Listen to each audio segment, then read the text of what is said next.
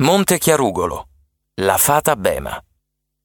Monte Chiarugolo è un paese adagiato sulle terre che si estendono tra la città di Parma e quella di Reggio Emilia.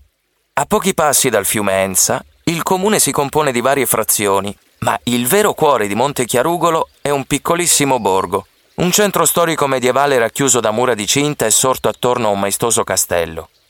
Nel borgo le case colorate restituiscono ancora l'atmosfera di un villaggio antico, di quando uomini a cavallo attraversavano quelle stradine ed entravano nel castello da uno dei due ponti levatoi. Il castello è tuttora circondato da un fossato che nei secoli addietro ostacolava l'accesso dei nemici e allo stesso tempo proteggeva gli abitanti della fortezza.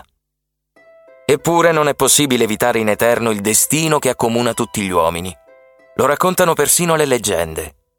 Prima o poi arriva al cospetto di chiunque quella figura che conduce nell'aldilà. Non è detto sia vestita di nero e con la falce in mano, potrebbe comparire vestita di bianco sotto le spoglie di una fanciulla affascinante, la più leggiadra di tutte, proprio come apparve la fata Bema.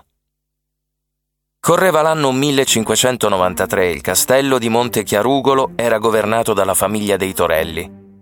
Pomponio Torelli era un uomo di grande cultura, umanista e mecenate, ed era solito ravvivare la vita del borgo con feste a cui partecipavano tutti i paesani. Un giorno si presentò alla festa anche una giovane donna molto bella di nome Bema. Era una forestiera e faceva l'indovina. La donna, infatti, era capace di leggere il futuro. Gli abitanti del villaggio si misero subito in fila per salire sul palchetto e lasciarsi predire il proprio destino. A loro si aggiunse anche Pio Torelli, il figlio di Pomponio. Quando Bema lesse la mano del bambino, il responso non fu affatto lieto. Vedo un lago di sangue su cui galleggiano nobili teste e vedo anche il capo di questo bambino.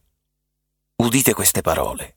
Il duca di Parma Rabuccio, primo farnese, fece catturare l'indovina. Tuttavia, grazie all'intercessione di Pomponio Torelli, Bema fu presto liberata, a patto che non lasciasse mai più Monte Chiarugolo. Così la fanciulla entrò a far parte della corte e Pio Torelli, ormai cresciuto, un giorno la chiese in sposa. Ma Bema rifiutò, aveva umili origini inconciliabili con quelle della signoria del castello. Pio Torelli, assai triste e tormentato, si allontanò dalla fanciulla e si rifugiò a Parma, proprio dal duca Rabuccio. E proprio qui egli cadde nei sotterfugi del nobile. Fu tradito da quell'uomo scaltro che, assetato di potere, fece decapitare Pio nella pubblica piazza. Quella morte realizzò purtroppo la profezia dell'indovina e le distrusse anche il cuore.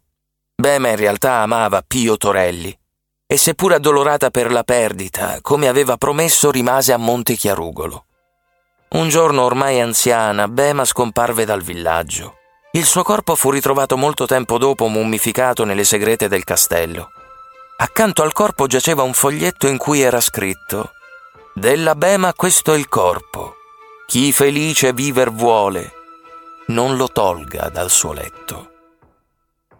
Oggi quel corpo è ancora lì visibile all'interno del castello. Si narra che il fantasma di Bema compaia tra le strade del borgo a maggio, nel giorno dell'uccisione di Pio.